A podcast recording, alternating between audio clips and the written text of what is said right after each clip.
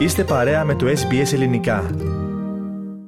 Ραδιοφωνία SBS, ελληνικό πρόγραμμα φίλες και φίλοι. Στο μικρόφωνο μαζί σας με την επιμέλεια και παρουσίαση της εκπομπής είναι ο Θέμης Καλός. Συνδεόμαστε τώρα τηλεφωνικά με την Ελλάδα. Στην άλλη άκρη της γραμμής μας είναι ο συνεργάτης μας, ο Στέλιος ο Ρακιτζής. Στέλιο, καλή σου μέρα. Να πούμε και καλό μήνα, καλό Δεκέμβρη. Ευχαριστούμε που είσαι μαζί μας. Καλό μήνα να έχετε και εσείς. Καλησπέρα. Λοιπόν, θα ξεκινήσουμε με την επιστολική ψήφο. Νομίζω λίγο ευνηδιαστικά ήρθε στην επικαιρότητα. Δεν ξέρω πόσοι το περιμένανε στην Ελλάδα. Δεν είχαμε ακούσει κάτι σχετικά να καταθέτει ε, νομοσχέδιο η κυβέρνηση Μητσοτάκη. Μάλλον ευνηδίασε αρκετούς.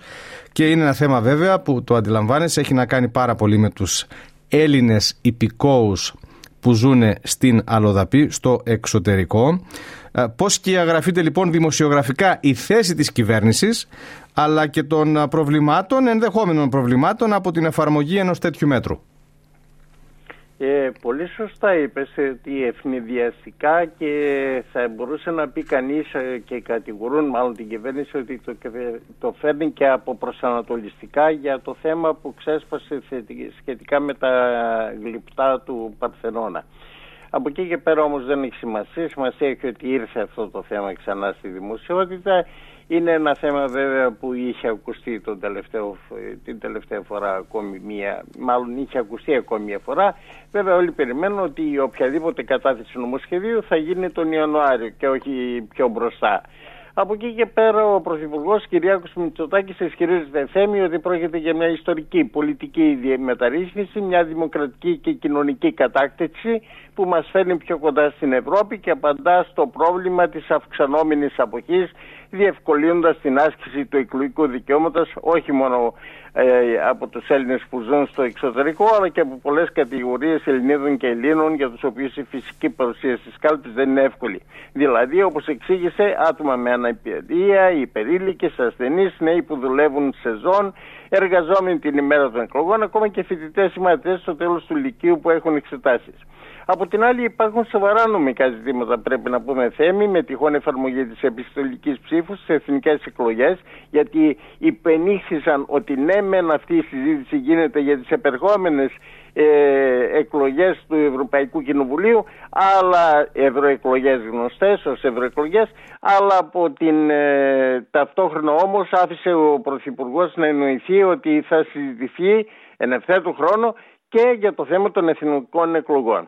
Ε, από την άλλη, όπως είπαμε, υπάρχουν σοβαρά ζητήματα για τυχόν ε, ε, επιστολική ψήφο στις εθνικές εκλογές από πολίτες που βρίσκονται βέβαια μέσα στην ελληνική επικράτεια. Όπως εξήγησαν νομικοί κύκλοι στην εφημερίδα του Συνταγών, για τους ψηφοφόρους του εσωτερικού η άσκηση του, ε, του εκλογικού δικαιώματος, η ψηφοφορία, θα πρέπει να γίνει ταυτόχρονα την ίδια μέρα από όλους προπόθεση που στην πράξη αποκλείει την επιστολική ψήφο. Κατά τους ίδιους νομικούς κύκλους, λοιπόν, μέχρι να βρεθεί από την κυβέρνηση τρόπος υπέρβασης της πρακτικής αυτής δυσκολίας, ενδεχομένως με πρόβληψη ηλεκτρονικής διαδικτυακής ψήφου, όσο αφορά τις βουλευτικές εκλογές, είτε η επιστολική ψήφος δεν θα προβληθεί καθόλου, είτε θα αφορά μόνο τους εκτός επικρατείας εκλογής, οι οποίοι είναι και αυτοί που καίνε την κυβέρνηση, αφού όπως είπαμε, ποντάρει στη λεγόμενη ομογένεια για την εφαρμογή σχεδίου ε, μετατροπής και αλλίωσης επί της ουσίας του σημερινού, ας το πω έτσι, εκλογικού σώματος. Θέμη.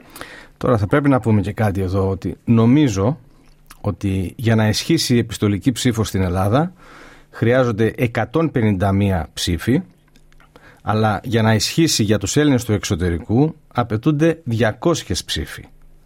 Ε, δεν βάζουμε και το χέρι μας στο Ευαγγέλιο, αλλά από μια μικρή έρευνα που κάναμε και εμείς μόλις ανέκυψε το θέμα, προκύπτει αυτό διότι, διότι σε ό,τι έχει να κάνει με τα εκλογικά των Ελλήνων υπηκών του εξωτερικού, πάντοτε πρέπει να υπάρχει συμφωνία 200 βουλευτών επί συνόλου 300. Δεν ξέρω αν γνωρίζεις κάτι από αυτού εσύ ε, επιπλέον, ε, Στέλιο. Αυτό που πρόσθεσες είναι πάρα πολύ σωστό.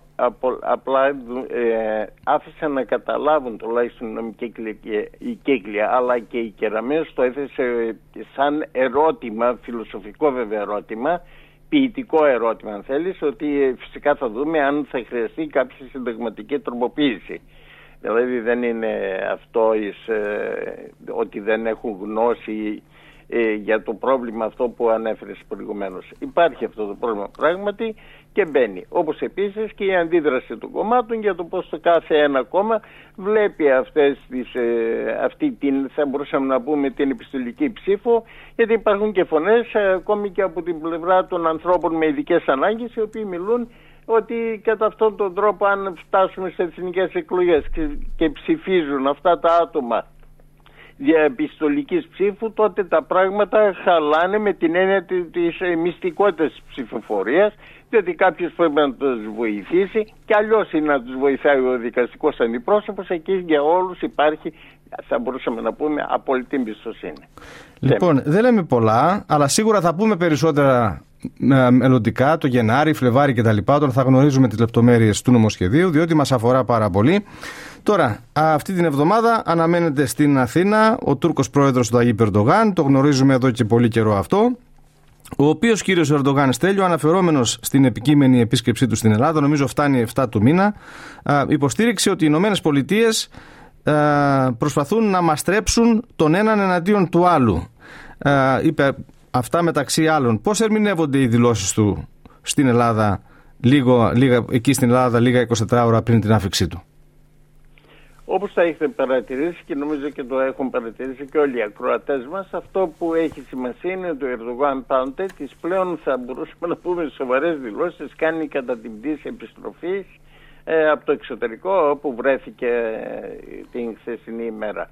Ε, αυτό που έχει σημασία είναι ότι μετά από κάποιες δηλώσεις που έγιναν στις οποίες διαφαίνονταν ξεκάθαρα αυτό που όλοι γνωρίζουμε, ότι δηλαδή η Τουρκία δεν αλλάζει αυτό που ονομάζουμε τον νεοοθωμανικό οραματισμό που έχει ειδικά ο πρόεδρος της αλλά και αυτοί ότι έχουν αυτό το δόγμα όταν λέω αυτοί εννοώ οι υπουργοί το ίδιο δόγμα γιατί μην ξεχνάμε ότι όλα αυτά δεν ξεκίνησαν χθες.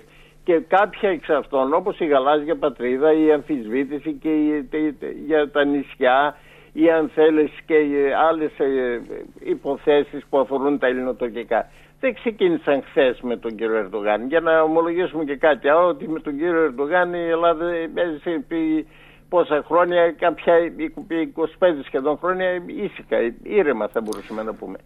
Ε, από εκεί και πέρα όμως όλα αυτά έχουν μια δικιά τους, ε, μια δικιά τους αντίληψη για όλα αυτά, για το τι συμβαίνει. Ο κ. Ερδογάν πάντως πρόσθεσε ότι πρέπει να υπάρχει κάποια η Αμερική που κάνει αυτό, κάποιοι στην Αμερική μάλλον που κάνουν αυτό και δεν υπάρχει κανένα λόγο να υποχωρήσει η Τουρκία έναντι αυτού. Παράδειγμα ανέφερε τα F-16 ότι δεν τους τα δίνουν οι Αμερικανοί ενώ εξακολουθούν να στέλνουν F-16 και πυρομαχικά στην Ελλάδα.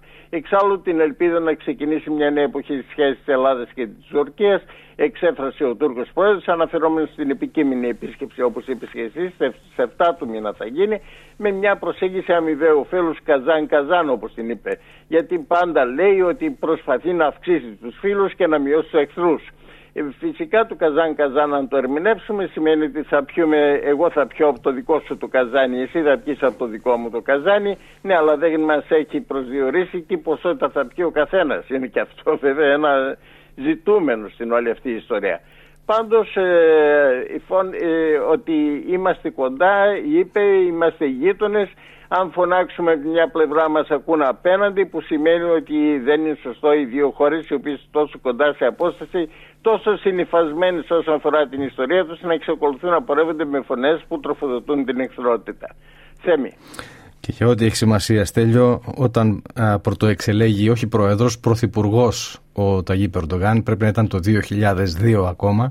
Πρωθυπουργός στην Ελλάδα ήταν ο Κώστας Σιμίτης. Αντιλαμβανόμαστε πόσα και πόσα έχουν γίνει έκτοτε. Αλλά θέλω να ρωτήσω, Στέλιο, αναφορικά με το τι λέγεται για τις προσδοκίες από αυτή την επίσκεψη προσδοκίες οπωσδήποτε υπάρχουν. Κυρίως έχει ε, περιοριστεί πάρα πολύ η πιθανότητα να υπάρξει, θα μπορούσαμε να πούμε, μια εικόνα σαν αυτή που παρατηρήσαμε στο Βερολίνο. Δηλαδή ότι δεν υπάρχει μια τέτοια πιθανότητα μάλλον υποστηρίζουν όσοι τουλάχιστον παρακολουθούν και τρεφούν πάνω στα θέματα εξωτερικής πολιτικής της χώρας. Από εκεί και πέρα βέβαια ε, ο κύριος Ερντογάν θα παραμείνει στην Ελλάδα πέντε ώρες. Θα μείνει στην Αθήνα δηλαδή πέντε ώρες. Ούτε στη Θράκη θα πάει ούτε πιο αλλού και σε αυτές τις πέντε ώρες αυτό το οποίο θα γίνει θα είναι μια προσπάθεια να διαμορφωθεί μια, ένα, μια, θα μπορούσαμε να πούμε ένα νέο ξεκίνημα σχετικά με τα, όλα θέματα που αποσχολούν στην ατζέντα, τα ελληνοτουρκικά δηλαδή. Εκείνο που έχει σημασία είναι ότι θα, από ό,τι άφησα να καταλάβουν θα υπάρξουν απλές αναφορές και δεν θα γίνει μια εις βάθος συζήτηση παρά μη μόνο στα θέματα εκείνα που το ε, Ανώτο Συμβούλιο που θα ασχοληθεί με το όλο θέμα θα είναι τα θέματα εκείνα που δεν παρουσιάζουν προβλήματα, μπορούν δηλαδή να επιληθούν, μπορούν να προχωρήσουν οι συνεργασίες σε διάφορους τομείς μεταξύ των δύο χωρών. Και αυτό είναι βέβαια κάτι που ενδιαφέρει στον κύριο Ερντογάν, όπως τον ενδιαφέρει επίσης να δείξει προς την Ευρώπη, προς τις ΗΠΑ ένα νέο πρόσωπο και προς τον ΝΑΤΟ βέβαια μετά από όλη αυτή τη στάση που έδειξε απέναντι στο θέμα της, ε, του πολέμου μεταξύ Ισραήλ και Χαμάς όπως και προηγουμένως φυσικά είχε δείξει για τη Ρωσία υπέρ της Ρωσίας. Αυτή όλη η ένταση που προκλήθηκε προσπαθεί τώρα μέσω της Ελλάδος να χρησιμοποιήσει την Ελλάδα ως έναν ξενιστή για να παρουσιάσει ξανά ένα φιλοδυτικό πρόσωπο και ότι η βασική του επιθυμία είναι να μείνει στον χώρο θα μπορούσαμε να πούμε της Δύσης. Από την πλευρά της Ελλάδα αυτό το οποίο επιδιώκει είναι και να ανοιχνεύσει τις ε, προθέσεις του Τούρκου Προέδρου αν αυτές μπορούν να έχουν βάθος ή αν αυτές γίνονται ευκαιριακά απλώς για να κερδίσει χρόνο διότι και, η και αυτό το οποίο κάνει δηλαδή έναν φοβερό υπεροπλισμό τον οποίο επιδιώκει για τις ειδικές του ένοπλες δυνάμεις αυτό βέβαια δεν μπορεί να διαφύγει της προσοχής όχι μόνο των Ελλήνων αλλά και παγκοσμίως. και αυτό το πράγμα βέβαια δείχνει ότι αυτά γίνονται γιατί προετοιμάζεται για κάτι. Τώρα, σε τι προετοιμάζεται, μάλλον για να μεγαλώσει το λεγόμενο βάθος της Τουρκίας. Θα δούμε στην πορεία πώς θα εξελιχθούν όλα αυτά τα θέματα. Θέμη. Σίγουρα. Ε, έχουμε ένα, ένα λεπτό μόνο, Στέλιο, για να μας ενημερώσεις για το τι γίνεται με τον εκλεγμένο δήμαρχο Χιμάρας, τον κύριο Μπελέρη. Σήμερα μπορούμε να πούμε, Θέμη, ότι είναι μια κρίσιμη μέρα στα ελληνοαλβανικά για τον Φρέντι Μπελέρη. Στα Τύρανα θα συνεδριάσει το δικαστήριο που θα εξετάσει μετά από πολύμηνη κολυτσιεργία το αίτημα του Μπελέρη, του εκλεγμένου δημάρχου της Κιμάρας. Αν θα του δοθεί δηλαδή άδεια να ορκιστεί, ενώ παράλληλα εξελίσσεται η άλλη δίκη για τις κατηγορίες εναντίον του, αυτές δηλαδή περί εξαγοράς ψήφων. Η δίκη για τη σκευωρία, για την εξαγορά ψήφων, η οποία έχει καταρρεύσει ε, αυτή η σκευωρία μετά από την παραδοχή του βασικού μάρτυρα κατηγορίας ότι είχε αυτός ο μάρτυρας σχέσεις με την αστυνομία και ότι έχει πληρωθεί από τα μυστικά κονδύλια και αναμένεται αυτή να συνεχιστεί αύριο αυτή η δίκη, η δεύτερη δηλαδή και ουσιαστικότερη στις 5 Δεκεμβρίου. Η Ελλάδα έχει στείλει ξεκάθαρο μήνυμα ότι θα χρησιμοποιήσει κάθε μεσοποίηση που έχει στη διάθεσή της προκειμένου να τραπεί αυτή η αυθαίρετη πολιτική δίωξη που παραβιάζει το κράτος δικαίου και η χώρα μας ήδη από τον Οκτώβριο δεν έχει συνενέσει στην αποστολή της επιστολής των 27 για άνοιγμα μιας σειράς κεφαλαίων στην αφετηρία των ενταξιακών διαπραγματεύσεων της Ευρωπαϊκής Ένωσης με την Αλβανία. Δηλαδή ε, για πρώτη φορά η Ελλάδα χρησιμοποιεί σκληρά αυτό το βέτο. Σέμι. Και με αυτά θα ολοκληρώσουμε για σήμερα. Στέλιος, σε ευχαριστούμε πολύ. Καλή εβδομάδα και μιλάμε ξανά την άλλη Δευτέρα. Να είστε και εσείς καλά. Γεια σας. Συνομιλήσαμε φίλες και φίλοι με τον συνεργάτη μας στην Ελλάδα, τον Στέλιο Ράκιντζή. Θέλετε να ακούσετε περισσότερες ιστορίες σαν και αυτήν; Ακούστε στο Apple Podcast, στο Google Podcast, στο Spotify ή οπουδήποτε ακούτε podcast.